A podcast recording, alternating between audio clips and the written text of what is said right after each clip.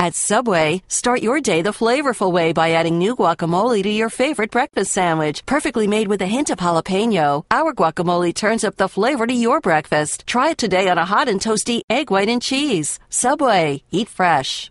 Before we get started in today's show, I want to tell you about stamps.com, longtime sponsor of the BS report. It's quick, it's convenient. More importantly, it's really, really easy to use. You do not have to go to the post office anymore. You can just stay home Make your own office, your personal post office. You can avoid lines. You can avoid just standing there as somebody mails some package, some 79 year old lady. Who needs that? Make your own mailing and shipping from your house. Stamps.com. Put in the top right of the site BS. You'll get a deal and a scale and a whole bunch of other things. It's a great product. Uh, you can buy and print official U.S. postage using your computer and printer. Stamps.com will give you a digital scale. It will automatically calculate the exact postage for any letter, any package. They'll even help you choose the best class of mail. Wow. Why go to the post office? Just give it to the postman. Stamps.com. Check it out. The BS Report is a free flowing conversation that occasionally touches on mature subjects. The BS Report. The BS Report with Bill Simmons. Welcome to the BS Report a sunny but chilly Monday here in Southern California. Uh, almost a chilly Sunday for Cowboys fans. Almost a really devastating weekend for, for Cousin Sal, who finally lost uh, his Sports Center pick. He had the Cardinals plus six and a half, and Ryan Lindley had to suffer through that. Then looked like he was going to suffer through a Dallas catastrophe. And then you, you, wired that check to the refs. Things turned around. Congratulations. I know you're just trying to get under my skin, but I'll, I'll, I'll go along with it. You don't you don't actually think there's any collusion there or anything weird, right? No, I just think it was one of the most inexplicable calls in the in the history of the NFL that I've watched. I've been watching for 40 years. I've never seen them call the pass interference and then pick up the flag. I've never well, seen the guy actually announce the penalty and then pick it up. Well, it's not. But if one official doesn't understand the rule as well as the head official, like like let's say you're about to um, ground your son for uh, like eating dirt or something, you say that's it. I've had enough. Uh, you're grounded for a week, and then your wife says, "Hey, listen, we have this Dave and Buster's thing uh, in a few days, and I'm carpooling, and it's just weird if he doesn't go. So can we make it three days? That's it. So you talk things over, and then you get it right. So that's that's exactly what happened in the, in the game yesterday. I'm fine with the talking it over, but but then why did the guy announce the penalty and then, as they were talking it over? That was weird. I don't that know. That seems shaky. Well, what, isn't it about getting it right though? Isn't it about getting it right? That would have been a ticky tack call. The guy, I mean, if anything, the contact was drawn when when Pettigrew grabbed Hitchens' face mask, and they, they say, well, Hitchens never turned for the ball. It's like, yeah, because the guy's got hold of his face mask. That's why he didn't turn for the ball. So I don't know. I actually, I had no dog in this race because I, I was losing my uh, my Dallas pick anyway. Right.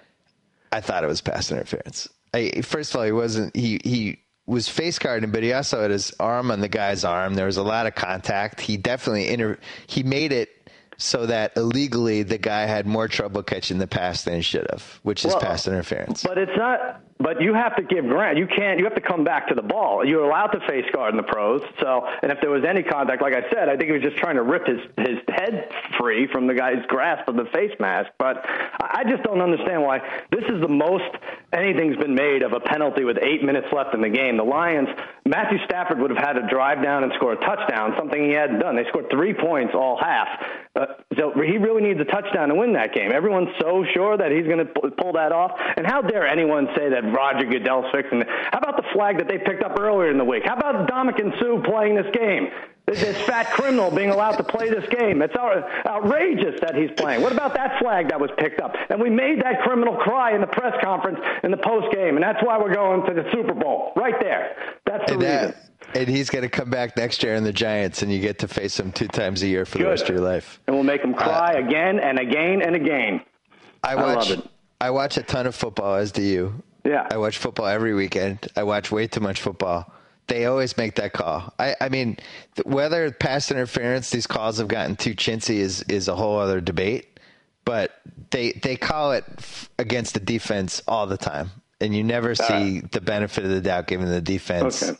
Well, I don't think um, anyone wants to hear me uh, argue this point, and no, I, I, certainly don't think anyone wants it. to hear a Patriots fan argue who, who benefited off a franchise changing call argue a referee's uh, a call that was here. a call that was interpreted correctly. Oh, it was outrageous. So It was. was It was interpreted the right call. too. It was face guarding. There was no. That was fine. But he, was he, had him. There's pictures of him with his arm on the guy's arm What as the about guy's the trying to lift his what about arm. He's grabbing his face mask for four steps down the field. I didn't see that part.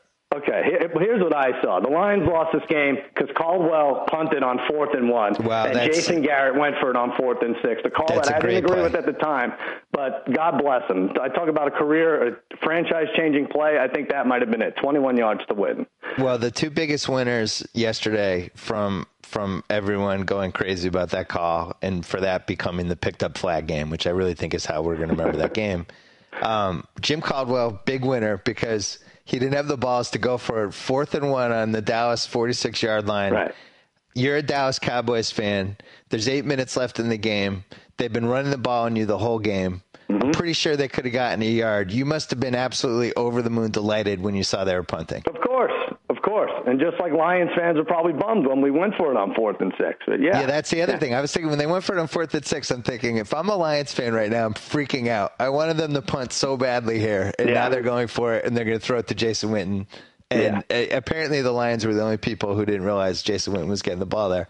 Right. But then the combo of of just not going for the if they get that fourth down and one, now Right. you're taking it under six minutes. You're you're almost definitely getting at least a field goal attempt unless Stafford gets sacked, which puts you up. What was the score? 2017. Well, they so would they have would needed have. another first down. They're at the 45, but yeah, they would have. Yeah. Well, it it puts you in range. You're one more first down away from a field goal. Sure. But then on top of it, Sam Martin comes in and does a 10 yard punt. If anyone's going to say that this game was fixed, then Sam Martin has to be involved in any fixing in fixing conspiracy. Yeah. It's Uh, be he, the and, two he and. Butler on the Cardinals must have gotten together to uh, gone over the same Well, game that, plan. that was probably one of the, considering the situation and the impact on the game and the fact that it was the playoffs. Mm-hmm. I don't know the list of the worst punts ever, but it has to be on that list. very bad. Very, 10 very yards? Bad. Yep. 10 yard punt? Um, but then, and and then as you said, Dallas gets the fourth and sixth, and then they get a big third and 7 Mm-hmm. on the uh, Detroit 13. They get a pass interference penalty. Um, all right, now flip it around. You score. It seems like Detroit's devastated. You you get this miraculous call, Pete Morelli doing the, doing the Earl Dave Hebner combo on you, oh God. and then and then Stafford fumbles. Your guy picks it up, and then he fumbles it. Yeah. Now, which what are your emotions at that point? Well, I'm going nuts, but I, you know, everyone's like, "Oh, just fall on it, fall on it." LeBron James with ten exclamation points, fall on it. When you're in the game like that, you, you just, I, I, I don't know. I guess, I guess you could pull it all back, but with the adrenaline running, you, you pick it up and you probably scoop it and, and go with it. But yeah, hold on to it for crying out loud. I, I was going crazy, but this is what I mean about this team. This is a different feel from the Tony Romo, Jason Garrett, you know, falling apart at the seam at the last minute thing. This is uh, Romo doesn't have to play out of his head anymore to win a game. DeMarco Murray didn't even have a great game, and they won the No. game. They were down fourteen nothing. That, that just that doesn't happen. And you have like guys like Terrence Williams, like uh, avenging his uh, pass interference call in the very next, you know, that drive, a long touchdown, and same with um, Demarcus Lawrence. Like the, then the strip sack of the fumble, and at the end to, to avenge his his bad fumble recovery. So I don't know. Dez- I don't know that we bet, beat the Packers, but I have a really good feeling. Not to mention the hate, the hatred towards the Cowboys. It just feels right. It You just, doesn't feel right? up. Doesn't it You- feel right about now? You almost it, it sounds like you've already had a diet coke today. That's how round up you are. The Coke Zero. How dare you? De- Dez uh, Dez Bryant did not have a good game, and then also got saved from going down on Cowboys glory. Walks onto the field without his helmet Yeah. to to yell at the ref after Right. the pass interference penalty. Another thing that I've never seen before was some just somebody doing that and, that and them not calling a penalty. I didn't know you were allowed to just wander onto the field without your helmet and yell at referees. That well, was a like good I one. said, you- got to you have to get the call right. Whether it takes a fellow referee to help you or a, a player on the the team that was uh, war- hurt and you know coming off. That's no. I, everything I read says they don't have to call that a penalty. Like they they could and they should, but they don't have to call that a penalty. So we'll see. especially if, if- well, he's, if he's if- fine this week, then it should have been a penalty, I guess. It's not a penalty if the head of officials is on the Cowboys party bus in I training love it. camp. I love it. That's definitely not a, not a thing. This is Dominican great. You guys are the villains game. now. Ndamukong Suh played this game. Let's not forget, you went crazy about it in the middle of the week. What a short memory you have. What that he played? That he played. The suspension was overturned. If if Roger Goodell or anyone is uh, favoring Dallas, he doesn't play that game. Come on. I, I was more crazy that they flip flopped on it. I don't think he should have been suspended. I think his feet were cold and he didn't realize Oh, okay. he was stepping All on right. Aaron Rodgers. He thought he was stepping on a homeless man outside. It's going to be He didn't realize he was a interesting. Which, one of us is going to win an acting award this this podcast. Maybe both. Well, it, well, another thing with Detroit Yeah. because they really blew that game, and everybody's going to focus on the call. And it, and I, I am conceding it was one of the worst calls of all time, and I couldn't believe it when it happened. the and I right just call, but yeah, it was don't terrible. understand. I've never seen I've never seen that sequence of events at a football game ever. Right. But We should see it more. I love when I love when the officials get it right eventually. But the other thing that that nobody is focused on is giving up the touchdown inside the inside Dallas's own 20 before halftime when you're up 14 nothing and you just randomly decide to give up like what was that like 85 yards? Yeah, that was bad. That was There's 2 minutes left in the breakdown. half. Like the only thing you you want to do in that standpoint is not give up a big play. Yeah, And they give up I mean. they, and all of a sudden you cut the lead in half. I mean, if you go into that halftime 14 to nothing or 14 to 3, we had Charlie Pierce there from from Grantland. He was sitting in the stands. Mm-hmm. And he said people were freaking the F out. Sure. And he said the people in front of him left in the third quarter. They were really? just gone. Does yeah. he smell? Does he bathe? But he said uh he, he was just like the vibe in there was was just crazy. Oh, yeah. and, and just people just and it, it, you know as a Red Sox fan, I, I've I've gone to games like that where you just you're expecting the worst and the fans just freeze up and everybody's sphincter is tight, Yeah. and and it just flipped on that the call, then the uh, the the fourth and one punt. Then the fourth and and all of a sudden it just felt like Dallas was going to win. Well, you know? and, and I felt like if the Lions could drive the field 95 and 99 yards and, and score both, and I was like, that's it. You, you deserve to win if you could do that on the road. And can we agree that there's no reason to rush the punter when he's when he's booting it from nine yards deep in his end zone? Like three things could happen, and two of them are bad. Like the best thing that happens is Yeah. it's blocked and goes out of the end zone, and uh, Right. and you get a safety. But getting you're going to get good field position anyway. You're going to you're trading that for a field goal probably, and and then the roughing. is more likely a chance of roughing or running into the kicker because you have full speed and, and not as much distance to travel. So it's it's the what I call the yellow mustard of plays. Like yellow mustard is never preferred to uh, spicy golden mustard. That, that's what it, that's what it is. Just stay back and, and return the punt or don't. Did you, who did you watch the game with? I watched it with Carolla and uh, our friend God. Brad. And, oh uh, no, a you, I didn't realize you watched it with friends. Yeah. that was a mistake. No, I know. No, I, I was. I was. Even though I emailed you, I was. My regrets. I. Uh, I, I was oddly confident in the game. I really was. Did you cry when Romo threw the go-ahead touchdown and then pounded the turf? No, I didn't cry. What do you mean, didn't did I cry? cry? Well, No, I don't why would I cry? made you cry before. No, there will be tears. There will be tears, but uh, You you cried. You cried after the the botched kickoff, the botched field goal snap that night. You went to Blood Diamond, and and when Leo died, you you cried in the theater. I did cry in the theater. Yeah, that was different. Yeah, when they lose, I'll cry for sure. Yeah, I was- cried when was- I saw your tweet um, uh, accusing the Cowboys of cheating. That's when I cried. I don't think the Cowboys cheated. I think I I, I just think it, it was a series of of One play inexplicable with eight minutes left. Can't believe it. Inexplicable. Who? I, I- the announcers didn't know. Even Mike Pereira, who's Oh, who wow. works for the league, even he didn't know what happened. Oh, he was yeah, like, I don't know what happened. That was pass interference. Yeah, he always knows what happens. Forget Um, it. well, Let's congratulations. Thank I- you. You, I, uh, you like uh, you like the Cowboys in this spot. Well, your defense worries me a little. I, I wasn't. If I'm a Lions fan, I mean, you, you got to stop focusing on that call. I know it's going to haunt you for the rest of your lives, but Mm-hmm. you really have to look at how your team played, some of the decisions that were made. Um, like it, it, was just a weird game. I felt like Calvin Johnson and Golden Tate were getting open. Yeah, they They were. only had ten catches. Yeah, I think I think uh, Brandon Carr was one of the luckier guys on the field. Like he wasn't exposed. It's 'Cause weird. He, wasn't was- having a good time covering. And they were Johnson. running the ball. Like I, I don't understand how they they scored two touchdowns pretty early. They scored six points the rest of the Yeah. game. Well, I, we I, that made pressured no Stafford. sense. Just say, say what you will. Pressured, pressured Stafford to the point where there was a lot of holding going on when he scrambled for a first down, and that wasn't called, and then Witten wasn't called for holding. You know, there's a, there's a lot. There's, there's a popular video going around showing a call that should have gone the Cowboys' way. Hmm. So I love it. I love that you, you've been, you're embracing your heel status heading into Green I, to I'm Green Bay. you, I feel like it's 1985 and I'm Roddy Piper coming down the tunnel, taking one knee and giving the Jimmy Snuka "I love you" sign to the fans as they they pelt me with garbage. I'm, the Cowboys are hated again. It's great. as as you're going against America's new hero, Aaron Rodgers, who's won exactly one Super Bowl. He should lay down for it. We made we made the villain that tried to uh, end his career cry. He should lay down for us. Well, I Detroit, one of their mistakes. Like you watch what Baltimore did in that Pittsburgh game. Yeah. I mean, they just know how to throw it deep and get that PI call. Yep.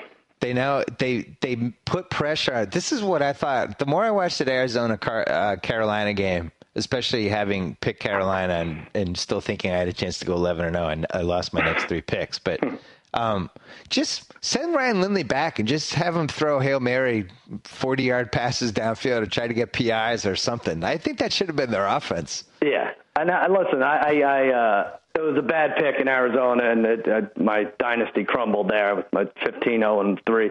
But uh, do you agree that if Ryan Lindley was terrible and not just atrociously disgraceful, that they that they cover that game at least? Like they. Like he, if he's if he's not the top three worst playoff quarterbacks of all time, and he's like four through ten, like they have a chance. I didn't like the pick because you went against rule number one of the playoffs, which is don't take a bad QB in the road. I know, but but, my point I also went against it with much. Dalton. I, I I went against it two games later with uh, Andy Yeah. Dalton, who's also not as bad as Ryan Lindley, but you know, I I sent my column in. They're editing it. I thought AJ Green was playing. I just assumed like, oh, this is the NFL. They'll, Yeah. The guy's gonna play. Get a concussion. They'll, they'll, mm-hmm. they'll make believe he's fine. He's gonna play. And and he actually got scratched like 20 minutes before we put the column up. Right. So if you're me, what do you do? Do you switch your pick at that point? Because I could have easily switched it and just rewritten like two sentences, and all of a sudden now I have the Colts minus four. Oh, you still could have. Uh, I could have switched it because been nobody had seen the yet. column yet. But then I'm thinking like karmically, if I do Yeah. that, doesn't that lie? Now I'm th- now I'm spending the whole weekend thinking I switched my pick. The Right, Bengals are going to lose I by would three. have stayed with it, except then when you get on the field and you see AJ Green out and Gresham was out. I mean, the Colts had a miserable time covering tight ends this year. That was big that Gresham was out, and all of a Yeah. sudden your top targets are Sanu, who has I think three receptions in three games. Not the guy you spent uh, thirty six dollars on, you know, auction ad drop after week three, and like Rex Burkhead and Ryan Hewitt. Like that's that uh, you you want to blame Andy Dalton, but he didn't have a chance in that game. He really didn't. Well, that was my fear. I really thought it was going to be a close game just because I didn't think the Colts are good. I thought it was going to be a three point game. So I like getting the extra point. I thought the Bengals had a chance to win. Mm-hmm. Right. AJ Green comes out. So now the game starts, and Jeremy Hill's running the ball pretty well.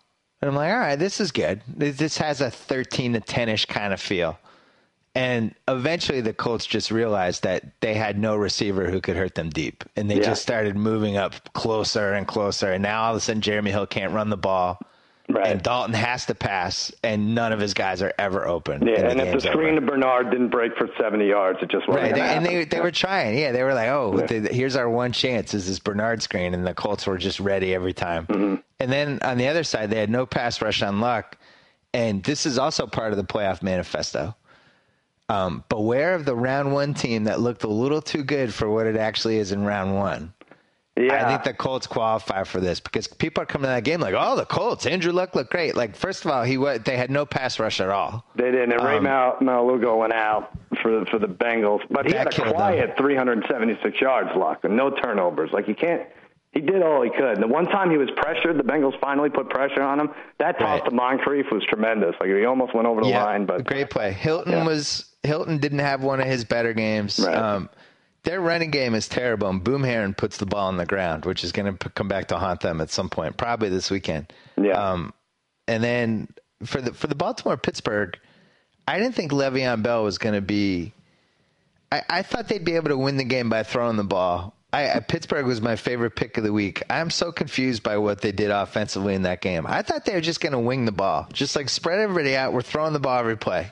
Yeah, And they were trying to like establish Ben Tate. Ben Tate's been waived by two teams. Right. What are you doing? Yeah, Todd Haley. I'm down on Todd Haley.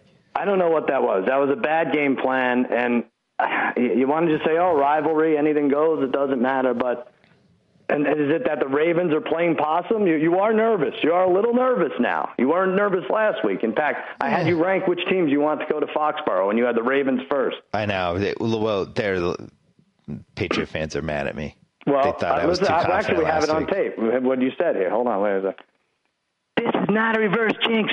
Bring on the Ravens. We're ready for them. They're a soft team. They're softer than a bag of marshmallows. They're softer than Charmin Ultra Soft two plate pie toilet paper. They're so soft, their offensive line was mistaken for buttermilk biscuits. Their running game is so soft, I think I might lay my head on them at night. That's all I got. Got to run to do polatos. Zaza Pachulia. What you said. I have a couple of Ravens points, and I, Yeah. and I think they're very important. I'm very excited to say them. All right. Um, first of all, this whole thing about how the Ravens have been the Patriots' playoff nemesis. I know it's great on paper, um, but 2009, the Patriots were 10 and 6. It was the worst Patriots team in the last 12 years. It was Yeah. the year after Brady's ACL injury. It wasn't totally the same. Welker blew out his ACL in week 17 Right. the, the week before. Baltimore was just better. And they came in, they beat up the Pats. Whatever. If you want to say like that was a major upset, I was certainly worried about that game going into it. Um, 2011, the Patriots win by three. Everybody talks about the missed Billy Cundiff kick. They talk about how Lee Evans caught the touchdown, but the guy stripped him. Right. yeah, it wasn't that's a still a good play by the Patriots. Sure. And by the way, Gronk was playing on one leg in that game. Yeah. That was Gronk had gotten hurt five weeks before, and, and he was the best guy in that team other than Brady, and was playing on one leg. So whatever, the Patriots won. It's a close, good game. That's all it was. Yeah. Yeah, okay. So then the year after, no Gronk. Gronk didn't mm. play in the in the in the 2012 game. Right. And everyone's like, in the Ravens, 28 to 13 or whatever the score was. Patriots were driving for the go-ahead touchdown when Pollard hit Ridley and knocked him out. Ridley fumbled. The game changed. That was an even game. I, I feel like those teams play 10 times. Probably the Pats win six, Baltimore wins four. Whatever. My point is, the Patriots are healthy this time around. This is the best Patriots team that the Ravens have played in the playoffs of all these other times. And Gronkowski's healthy. Um, I, I don't really know if you can compare those last three games to this one. All right. How's that? Is It'll that be, good? well, yeah, there's no Ray Rice for sure. That's he busted it open that first game you talked about, and yeah, I, I you you would you, you think it's going to be a double digit win though? Well, let's do this. This is the first. It's the first game Saturday, one thirty five, uh, four thirty five Eastern, right? Well, uh, I will say one thing about the Ravens, and and I realized this when I was watching them play against Pittsburgh. They have a lot of big game guys, Mm-hmm. and I think that matters in the playoffs. They have different guys that you can just that that just kind of come through when it matters, you know. And and people talk about Flacco. He is for whatever reason he's better in the playoffs, but you know Steve Smith and Torrey Smith. I think those guys are reliable. Yep. Justin Tucker, that guy is money. Yep. Jacoby. Jones is. Wouldn't you say he's the scariest kick returner? Sure. um, Suggs and Dumervil, those guys, those guys have just come through in big games. Yeah. So they're players. you know, it's it's not a team that's not going to show up. Um, Flacco, best possum player I think in, in NFL history, maybe five and He 0, was- 13 touchdowns, no interceptions in the last uh, five playoff games. he was awesome, but Mm-hmm. you know, that was also the best they've played in four months. Mm-hmm. Like that point cannot be emphasized enough. The last really good game they played against a good team was in Week Two against Pittsburgh on a Thursday night. They had a bunch of offensive line issues. They lost two linemen, I think, in Week 16, Week 17. They had to move their guard to right tackle, which Collinsworth made a big deal about. Right. Um, the secondary is banged up, and you know, I, I, I just Well, that's what I mean about playing possum. But now they have Ngata back, and they're, they're just they're, they're going to be. I don't know. They're going to be in this game probably for most of it. So not does not get does he is he allowed to use Adderall during the playoffs or no? What's the rule on that? You have so many conspiracy theories. Well, the It's great. Ravens. I mean, if you're talking about PD teams from the last decade, the Ravens and the Seahawks have to be one, two in the list, right? Yeah. Is any any team had more PD shadiness? Maybe that could be the Super Bowl. What's the odds on that matchup? That'd be nice. My team's clean, except for our tight end who may have murdered three people. What do you think? What do you think the line is? This is interesting. Ravens at Pats. So I, I think I mailed you. Oh, you did, yeah. We mailed each other guesses because it's just too easy to see the lines Right. in the playoffs. I think I mailed you Ravens by eight. Yeah, you said eight. I said eight and a half. It opened at seven and a half. It's down to seven. So you get that game. You're scared. You want so bad for that to be nine. You do. Well, I'll, t- I'll tell you, I, I will admit this. I really wanted to play Cincinnati or Indianapolis. I was very excited for one of those two teams. Right. Um, after after After watching Saturday about night. Yeah. yeah, after watching about ten minutes of the Ravens at Saturday night, I was like, oh, I, I screwed this up.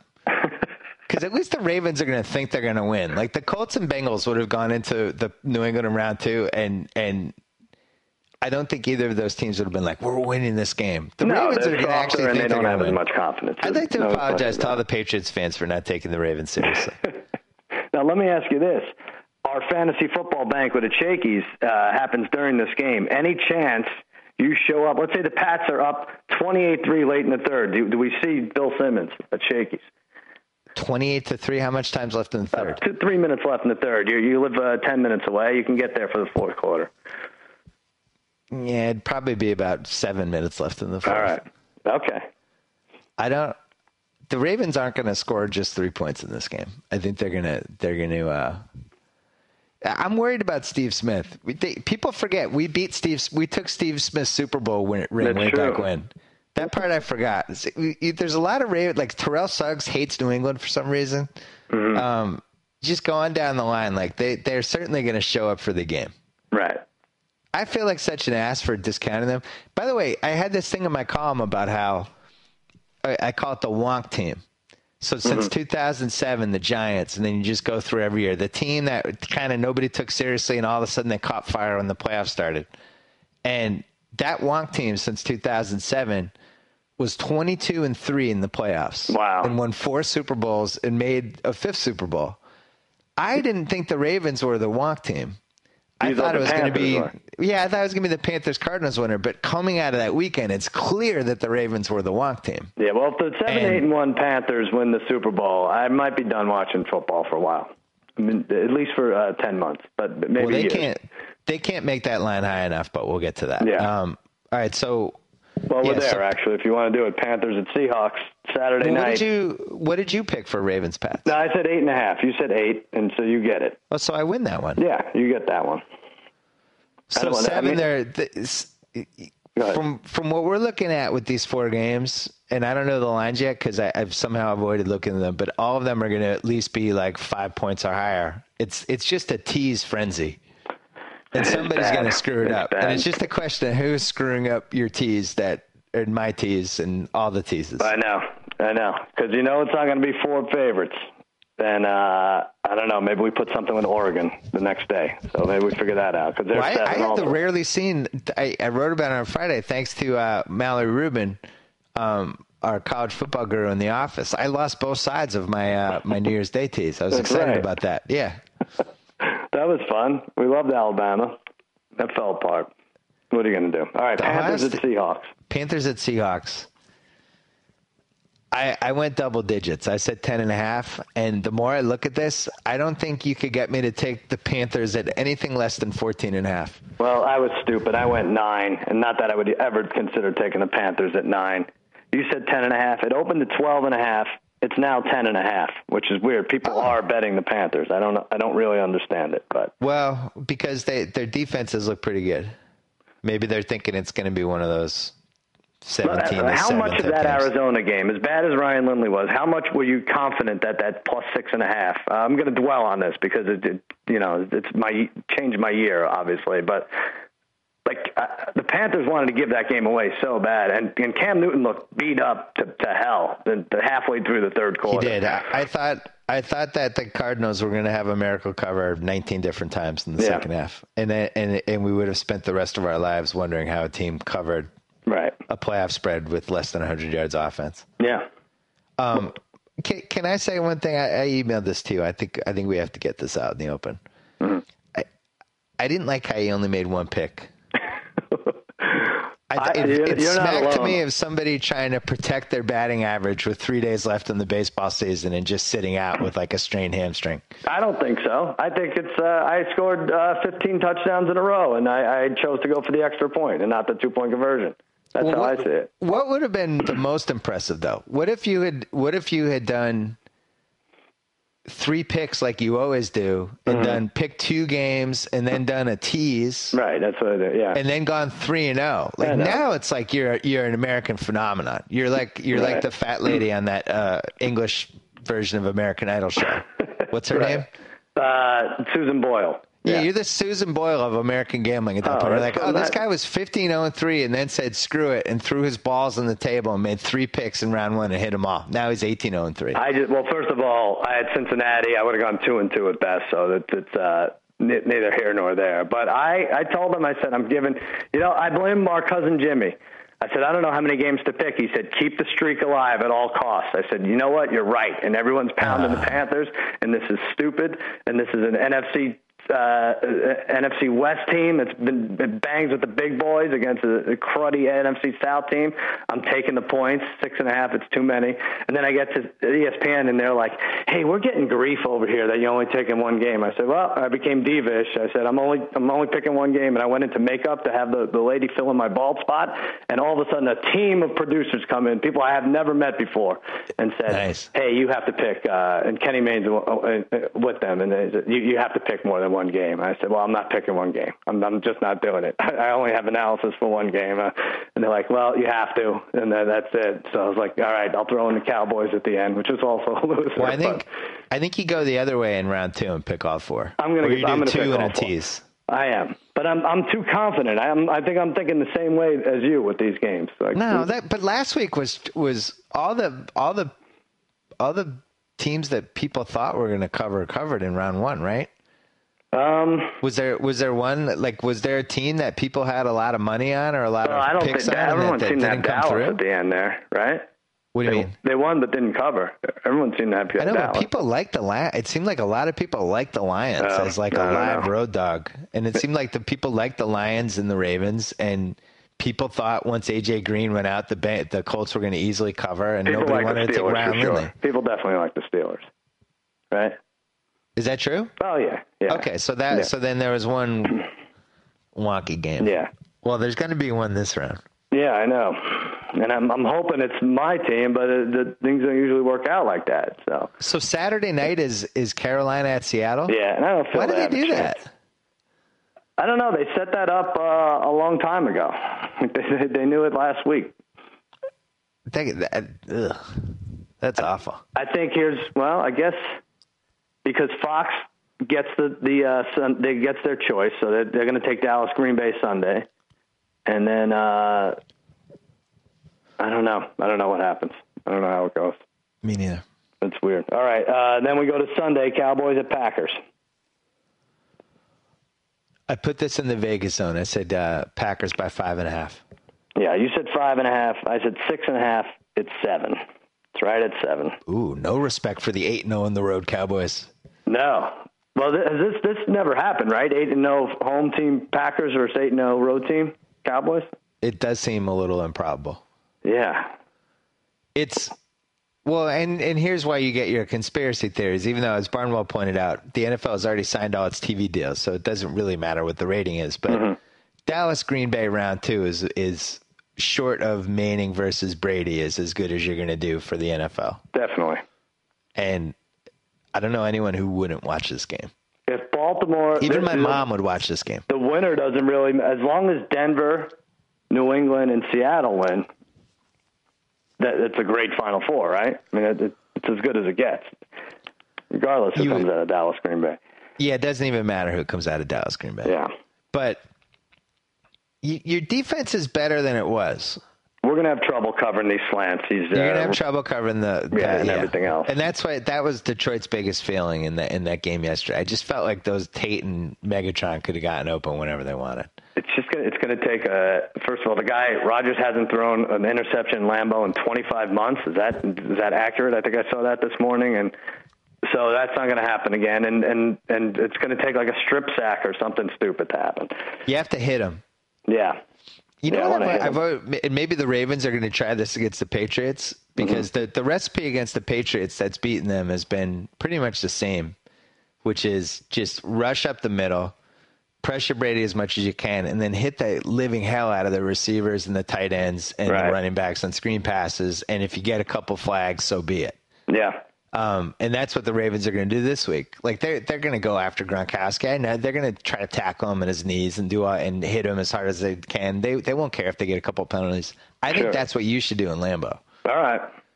Like fine, be like, all right, fine. We got three unnecessary roughness penalties. Who cares? Well, I don't even think they'll let me on the field, but you you mean the Cowboy? What they should do? Yeah. Well, if you play, I said. Okay. I think. All right. But I mean, so what? You threw Rodgers against the frozen turf a couple times. Oh, Right. 15 yards. Like I was thinking about that. Somebody got a terrible penalty in one of the games that felt like it should have been like a 35 yarder. Mm-hmm.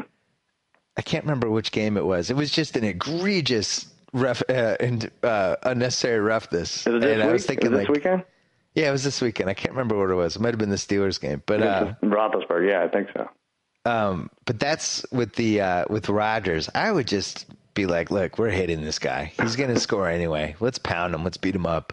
Well, of course, and especially I used to say with Michael Jordan all the time, like someone poke this guy in the eyes and let him sit a quarter or something, you know, to figure it out. That's But what the Knicks and the Knicks and the Sure. Pistons did it. They Yeah, just beat the hell more, out of him. More obvious than that. You're allowed to tackle the man, uh, you know, the quarterback when when you're allowed to tackle him. So if you do it a little late or a little early, you know, it should it should you get fined for it, get get penalized for it, but it's worth it. Yeah, I think uh, you know you have a chance. The Yeah. team plays really well on the road. You can move the ball. Um, I think you can run on the Packers. I think Dez can get open. I think Witten can get open.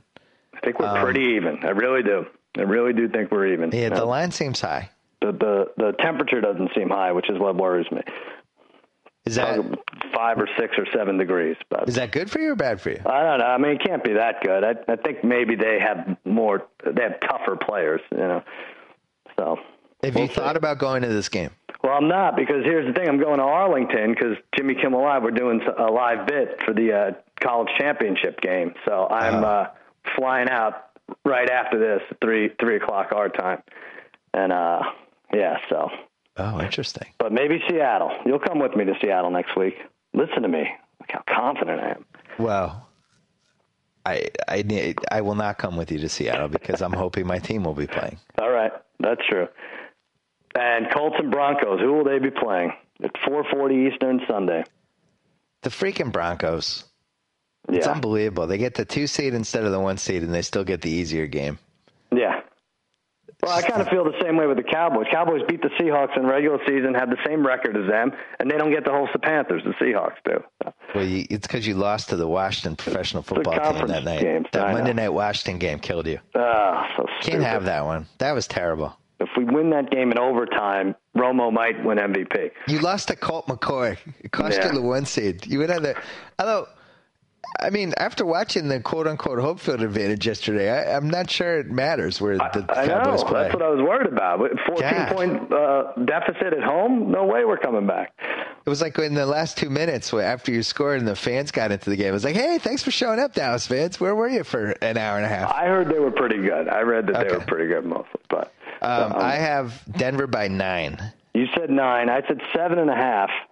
It started at seven and a half. It's down to seven. So you win the first two. I win the last two. We tie, Oh, split. and you win for the season. That's it. I can't catch you. All I needed was a draw. All you needed was a draw. Thank God we don't uh, bet anything on the end. We're too lazy to come up with something. So, but you win. Wow, I, that line seems way too low. Well, we, we have Andrew the Giant Luck. Andrew, you take on the great Peyton Manning, who you replaced at vocational school in Irvington, New Jersey, where you're defending your AFC Southwest heavyweight title. Your thoughts? You know, I, I'm getting a lot of emails that my Andrew the Giant, my Andrew the Giant impression has has fallen off a cliff. Oh no! yeah, I need to go back. I need if if he wins this game, I'm going to study right. the Andrew the Giant tapes and really get my mojo back for that impression. Okay, well, you don't let Vince McMahon down like that. He's trying to interview you, but all right, that's Sorry, fine. Vince. Vince, I'm back next week. Okay. It, I, I, the Colts aren't good. So we have three lines that are seven. The Pats are seven. The Packers are seven. The Broncos are The seven. Colts aren't a good football team, though. I don't Like think unless so either. Manning's hurt and Vegas knows this, that line seems low. is he sliding a little, Manning? Is that, is that it? He missed two practices this week. That's not good. They should win. They should win their home game after having up. a season like they did. They should win their first home game. That's it. Wow, and they're healthy. I mean, the second half of the season, like guy, this guy wasn't playing, that guy wasn't playing. It mm-hmm. just and now they should be relatively 100 percent for round two. I like C.J. Anderson. Yeah. I think he's good. The Yeah. Bengals game was a goofy game. Terrible weather. You know, I, I think people are, are judging that are are judging kind of their Broncos feelings off that game, and and it was a weird game. Bad weather, couple dumb plays. Yeah, they're not going to run the ball. Boom- I don't expect Boom Herron to go crazy like he did, you know, scramble for first downs. But you know, they what was it, thirty-one twenty-four in Week One? It was the Sunday night game, I think. Denver was winning big They the whole time. dominated that game. Yeah. Yeah, they, they, the Colts were down by twenty plus. Yeah, that's kind of how I see it. Well, so you, if this all goes according to plan, you get Manning versus Brady, and then you get, or potentially you get the Baltimore at Denver Rahim Moore rematch. Yeah, you don't Um, want that though. Well, I wouldn't want that. I'd, I'd be I'd be devastated if that happened. But um, and you get Romo going to Seattle, Oh, that would be great. We shouldn't even talk about it. Rodgers going to Seattle. Oh, that would be terrible. Yeah. Can I ask you a question? Mm-hmm. Jason Garrett seems like he has a lot more something. Like he, like they always show him, he's just laughing evilly in the sidelines. It feels like his mojo is different. Do you feel like it's different? Oh, that's what I'm saying. Everything seems different. Like, Okay. th- here's a guy who won't, on fourth and one, let alone fourth and six, on fourth and one, refuses to line up and try to draw the defense off sides. And it drives me crazy. It drives me crazy. So what? You punt five yards back. He, he won't do it. And then just like out of nowhere, I think something something snapped in his head. And he's like, I- I'm changing everything around right now. And I Yeah. think he did it. I think he did it. Well, And he's a I- very interesting coaching free agent. Yeah. You think, oh, really? You think they'd let him go after all this? He's a know. free agent. They have to re-sign him. Yeah, they they will. They they, they couldn't fire him all these last few years. They're, they're going to resign him. Now. You say they will, but what happens if he? What happens if he wins this round two game? He becomes the number one free agent. There's like seven jobs. Right. Well, who who do, who do you see offering him money? Like the Jets? Falcons. That would be Jets, a major Bears. loss. Like, don't you think that would be? Like, let's say the Cowboys don't win the Super Bowl. The only thing that would hurt more Jerry if someone steals Garrett away from him. I think he's. I mean, put it this way: Doug Marrone opted out of his Bills contract Mm-hmm. and is a hot candidate. Sure. I think Jason Garrett's accomplished a little more than Doug Marrone. I think Dallas would have to have bigger plans. Something would have to be up, uh, a Harbaugh type thing. But he's with Michigan now for them Can to you let him imagine go. if Jerry Jones hired Harbaugh? Yeah, yeah, they're not just going to take you know. Is it weird that is it weird that seeing Harbaugh on the Ravens sidelines with his brother gave me confidence in the Ravens? In the Ravens? Oh, Saturday night? like seeing both Harbaughs on the same sidelines. Like in the back of my head, I'm thinking like, oh, I hope he doesn't come to the Pats game. Yeah, it was weird. He did. He he like tagged in his golden fortune. It was nice. I that was the start. Like, I don't really understand why we have sideline reporters just in general. Unless somebody gets injured and we're trying to find out if they're going to come back in time. But Yeah, there was because a if you put them where, on the field, they'll get hurt. Oh, you Well- you just don't want them to be on the sideline. That's Well, it. I just I don't I've never totally understood that job. It just seems like they're constantly trying to shoehorn them in Mm-hmm. without any real reason for them to be here. Like they could send all their information up to you know whoever the announcers are and be like, "Hey, our person down on the field just told us this." I think people like to see people freeze and breathe smoke from their mouth while they're reporting, just like when you have the weather No reporters They reporting like- on the rain in the Well, street. you know, I don't So- think there's any question. Football fans like to see women Yeah. wearing hats, looking cold, Mm-hmm. with breath coming out of their neck, uh, mouth, and talking to athletes. But Right. here's the thing with with this. So you have both Harbaughs on the sidelines. I wanted to know, like, is has has John Harbaugh talked to Jim Harbaugh during the game? Hmm. Like Jim Harbaugh is the big brother, right? Which one's the big brother? they should figure that out. Uh, John is right. Or John is. So do you think? So Jim Harbaugh is the little brother. Like Ben is the little brother to my daughter. Right. And he would absolutely annoy her during the game and ask her questions. Right, right, right. And I was wondering, like, if Jim Harbaugh's like, "Hey, John, you should run the, uh, the, the whatever," and he's like, "Shut up, just go away, go over there. I told you not to talk to me during the game." I wanted to know if that was happening. We didn't find out. I was Leave my nipples alone with these purple Yeah. nurples. I can't stand it. Yeah. I told you to stay over there. I'm gonna like take your pass away at halftime.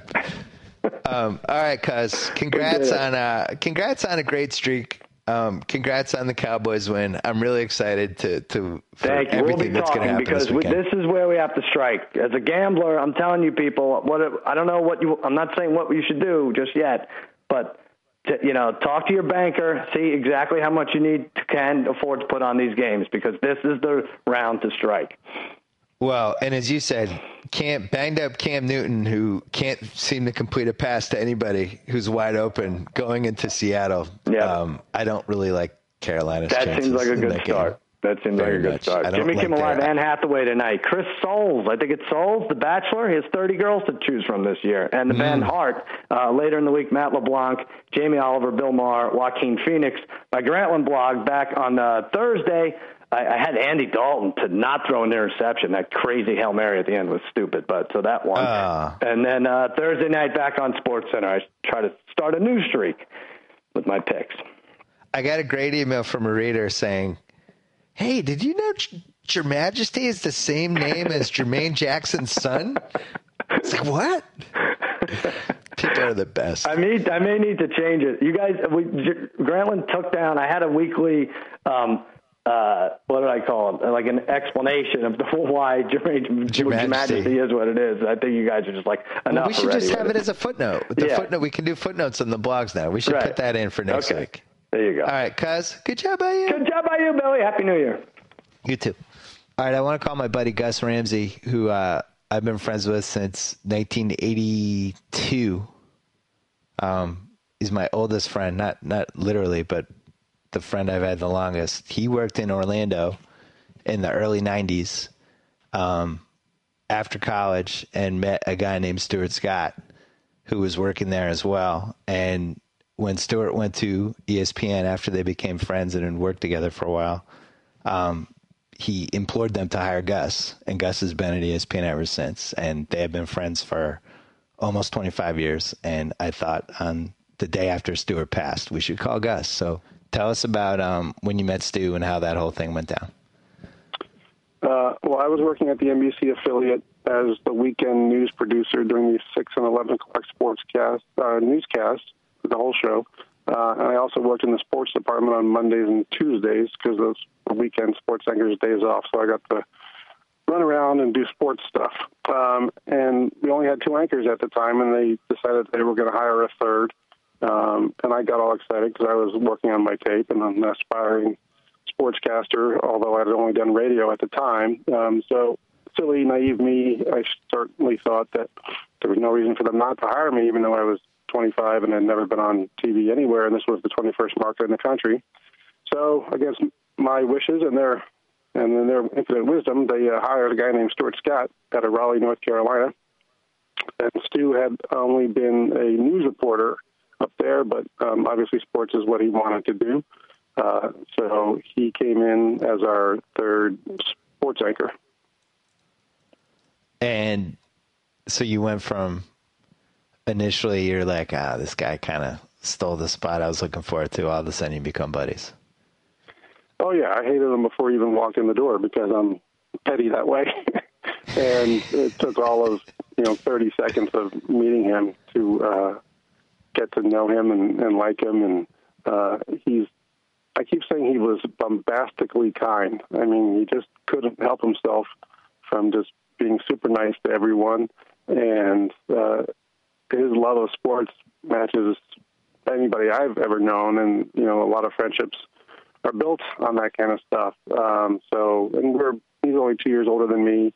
Um, so we did a lot of things uh, away from work, pick up basketball, playing in three on three tournaments, playing in flag football tournaments, going to the movies, whatever. We ended up living in the same apartment complex. Um, so we used to hang out a lot together. He would have he would have game nights um, where you know, we'd go over and, and play board games. And I always tell people that Stuart was a great entertainer, and like that's all he ever really wanted to do. And that wasn't just on television. You'd see him do those unique lead-ins with the rhymes or the, the Def Jam or holding basketball or football. But when we had game night, we weren't playing Parcheesi. We were playing games where you had to get up and act something out. It was always those kind of games because he just loved being an entertainer. So um, the days in Orlando were really special. It was, you know, kind of an incubus period for, for the both of us. And, and local news, um, you always kind of have that bunker mentality, especially the weekend groups. There's always, you know, six or seven people are the only people in the building, and you're all just trying to do the best that you can, and we're all kind of learning it together. Um, so I always look back on, on, on those times really fondly. So at at what point did you realize he was going on to bigger and better things? And at that point, ESPN, you know, ESPN taken off the previous decade, but Sports Center was a real thing at that point. Dan and Keith were in their, you know, had were in their peaks, and it was just a show that had had uh, had become part of the cultural landscape. They did not have a visible um, African American guy. At what point did you start thinking, "Wow, he makes sense for Sports Center"?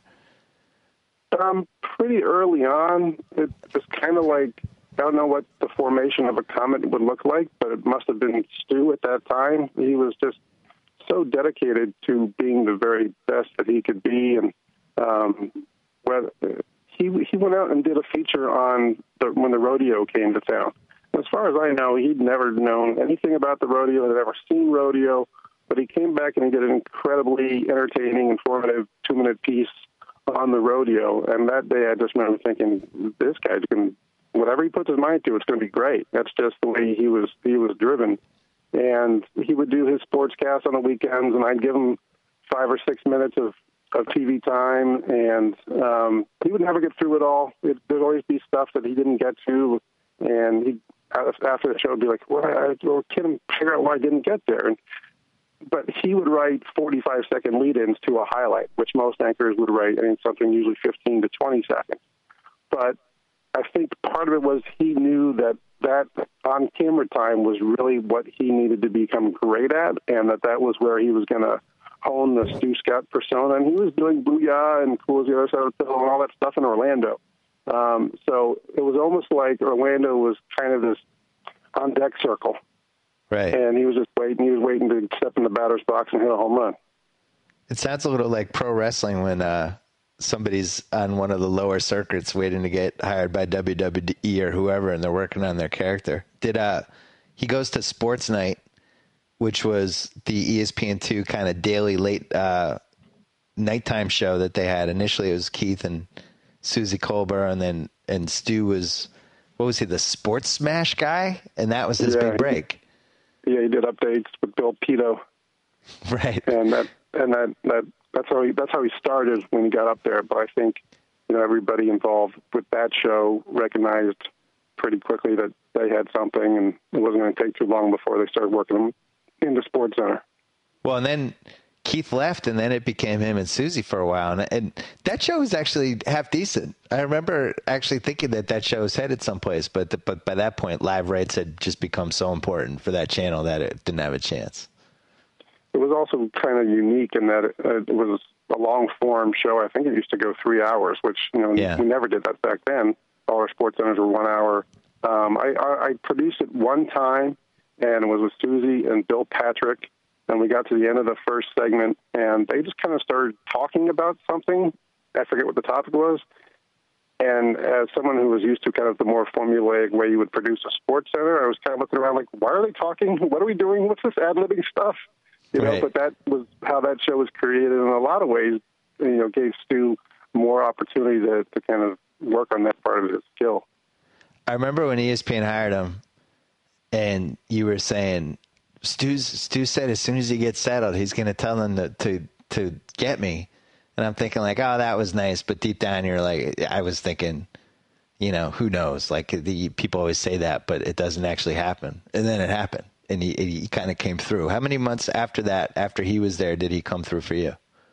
Uh, It took about a year. Um, they they hired someone else after he left again, much to my dismay. Um, and I got taken off the weekends. And was doing the noon news, and there are a few things less interesting than producing the noon newscast for booking cooking, cooking segments and exercise things. And so I was just kind of itching to get to get out of there. Um, and I think, and the Golf Channel started up, and a lot of people in, in Bristol, surprisingly, were interested in going to Orlando. So I was the only one interested in coming the other other direction. Right. Um, and people, and people laughed, and that created some producer openings. Then Stuart went to Al Jaffe and gave him the big sell on me, and uh, he told me that they asked him, um, you know, could I come in at the producer level, and, and he said absolutely, and um, and he, he set up the interview for me with Al, and, and I, it was pretty much the foot in the door that I needed. Um, so you know, I just celebrated my 20th anniversary at ESPN, and I and I texted Stu um, around that time. And in the last few months, you know, you never kind of knew if you were going to hear anything back from him or not. And I, Suzy Kolber and I kind of kept reminding each other. Imagine how many people are texting him every day, right. um, and how much how much strength he actually has to to reply to whoever. Um, but I never asked him how he was doing. It was always just more conversational. So he didn't want to talk about that. So I kind of tried to draw him out, um, and I just said, "Hey, I'm I'm coming up on my 20th anniversary, and I wanted to thank you for everything you did for me to get me there that we did in Orlando." You know, and even if he, he, never replied, but I just hope that he saw it and that he knows the value um, that he added to my life and the significance he had, and you know, me being allowed to live the life that I have now. Right. Um, when you when you were there in Sports Center in the mid '90s, it was Keith and Dan, uh, Stu, Kilborn, Rich Eisen showed up. It was, it, I guess, in retrospect, it's considered like the glory years of of uh, Sports Center. Everybody kind of brought a different personality to the table. We heard if you followed the coverage the last I don't know 36 hours that ESPN's done, and they did a great job with it. Um, they talked a lot about Stu taking um, a lot of crap for his persona, um, especially in those early days, because it was so different than um, what everyone else was doing on Sports Center. What do you remember from that? Well, that was even evident in Orlando, because um, you can imagine in 1992, um, Central Florida wasn't people who watch local news weren't exactly prepared for booyah and um, getting your swerve on. Um, right. And our and our news director would tell him, "Stu, you got to tone it down, Mister and Mrs. Jones. They don't they don't understand what you're doing." Right. But it didn't matter, and then and then that got him to ESPN. But even at ESPN, he he was being told similar kind of things, and among all of Stuart's great attributes, one of them is stubbornness. He was incredibly stubborn, but in a good way. He was convinced that what he was doing was best for him, and he was a man of conviction, and he knew how he wanted to do it and, and why it was important, and that he wasn't going to change. And I think, you know, there was a time early on when I got there, he had been there a year and a half or so, and, and he was dealing with, with a lot of that stuff. Um, and internally, not just the bosses, but I think some of the anchors, um, I don't know if resent is the right word, but they didn't get it either. And um, the story I always tell is that I'd been there nine months, fall of, of 95. I asked him if he wanted to go down to uh, a homecoming football game at our, our hometown, years, years in mine, down there in Greenwich. And he came along. And we were standing on the sidelines, and one by one, these kids recognized him and came up to him and were saying booyah and talking to him and stuff. And I'm, I just remember thinking, here we are in maybe the whitest town in America. and all these kids not only recognize him, but appreciate what he's doing. Like, yeah. this, this is going to work. And if these kids get it, anybody will get it. Right. So I, I didn't know him that well. I knew him from you um, for the most part, but the last two NBA finals, we were all there. Obviously, I was working the countdown show, and he was doing, um, you know, the big interview basically. And after 2013, it seemed like I, it, it, I think the cancer had come back at that time, but he seemed.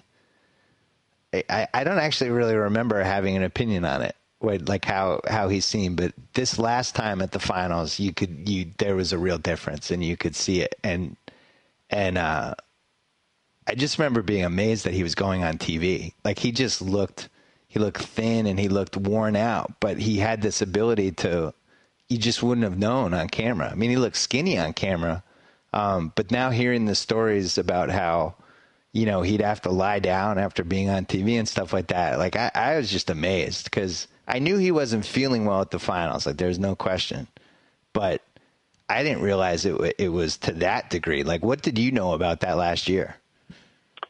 Well, it's weird in that we worked at the same place, but we could go extended periods of time without ever seeing each other. After in 2000, I moved on to Baseball Tonight. I did that for the better part of some years, and, and some sports centers occasionally.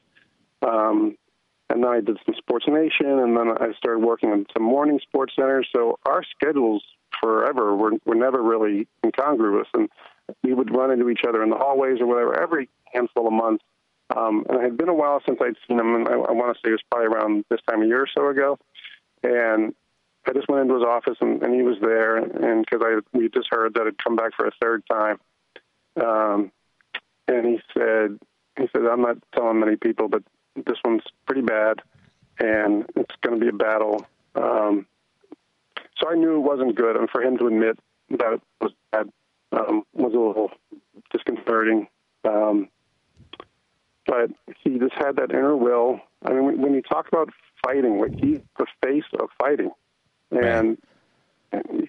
he and I, as well as you, like love the Rocky movies. He's in fact he's such a positive guy. He's the only person who actually likes Rocky Five.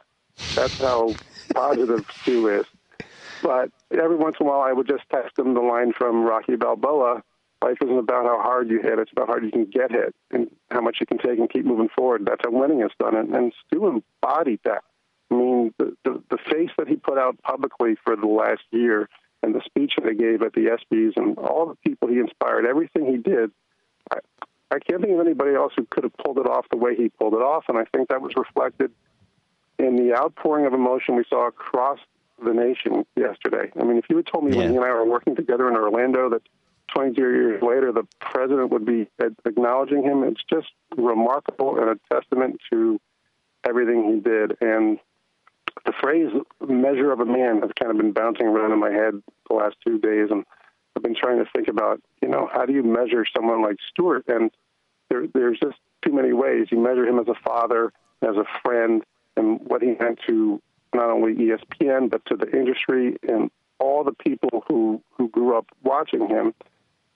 And you know, to say he set the bar high is absurd. It's like he put it up so high, everybody else just kind of has to stand there and admire it. No one's ever going to going to get there, and um, it's heartbreaking that something like this has to happen, kind of for that to all be recognized.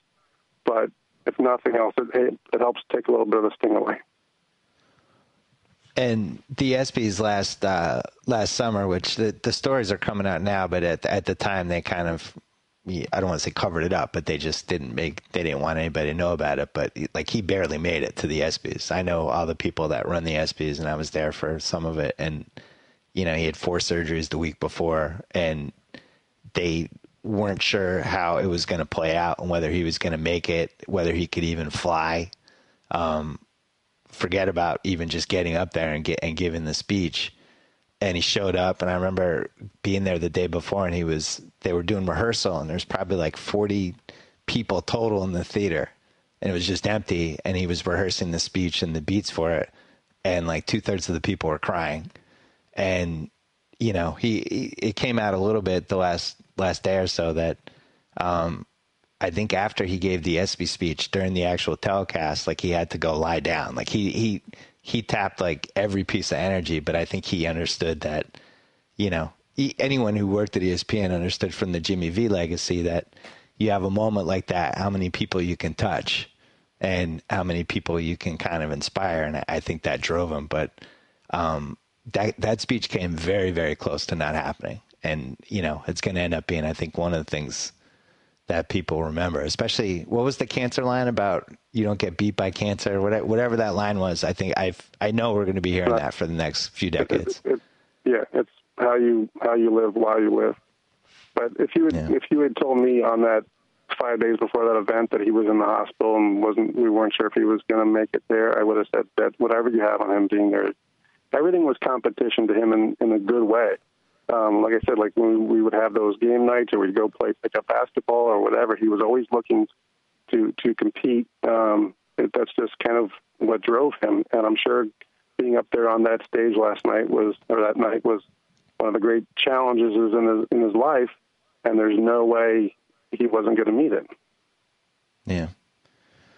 Well, I, you know, ESPN is a huge company. Obviously, has some flaws, but um, I think one of the best things about the company is the way it rallies around people, especially people that have been there for a long time and people have meant a lot to the company. And I, th- I think what you saw the last 36 hours, I mean, it, it was it was genuine. I, I think he was one of those guys that that did mean that did carry the significance that you would have thought just from watching all the clips and the videos and all that stuff. Um, I'm sorry you lost tell, your friend.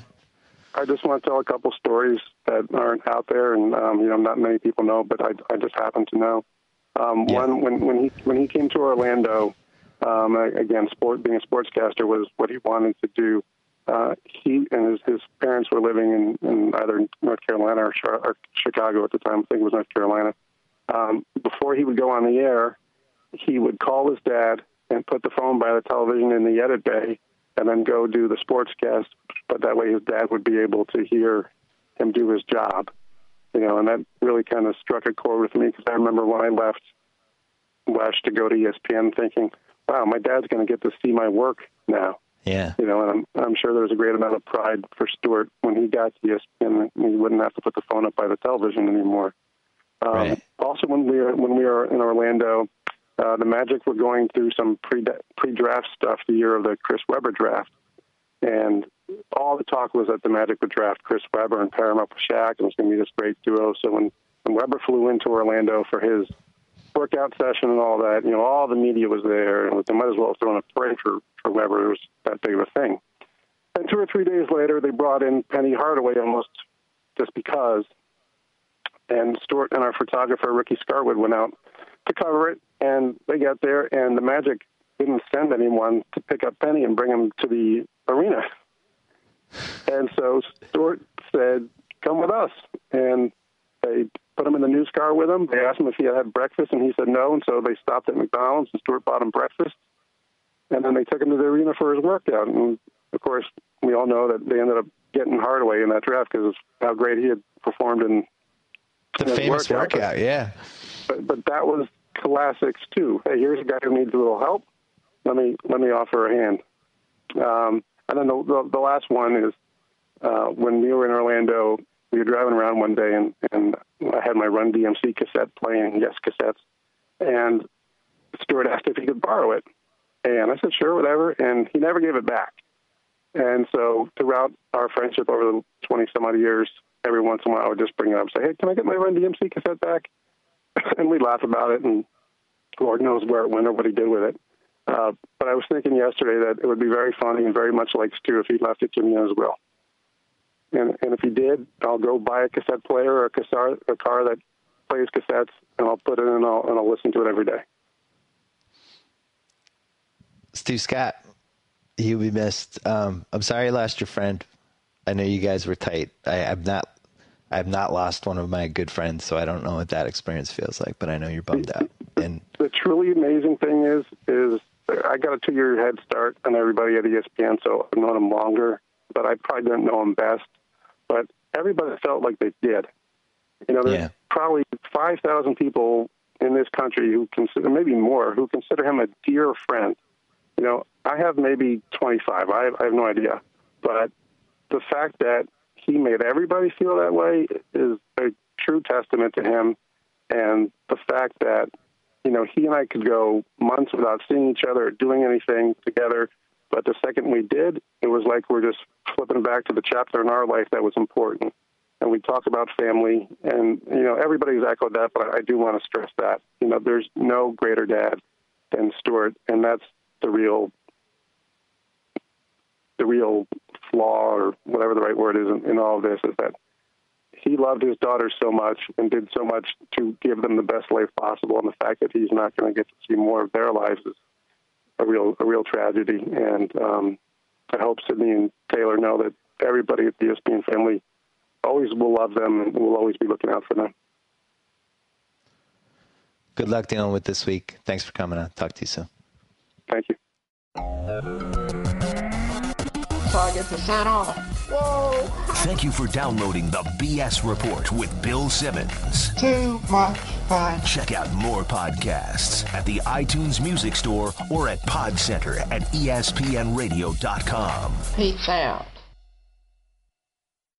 Gotta say, Golic, great call on grabbing Subway for lunch and getting guacamole on our subs. Told you this new guac really amps up the flavor. Yep, something adding up things can be great. Guacamole on your sub, a new co-host to replace you. What was that? Oh, no, nothing. Subway now has deliciously rich new guacamole made from ripe Hass avocados with just a hint of garlic, onion, and jalapeno. Discover how new guacamole turns up the flavor on any of your freshly made favorites. Subway, eat fresh.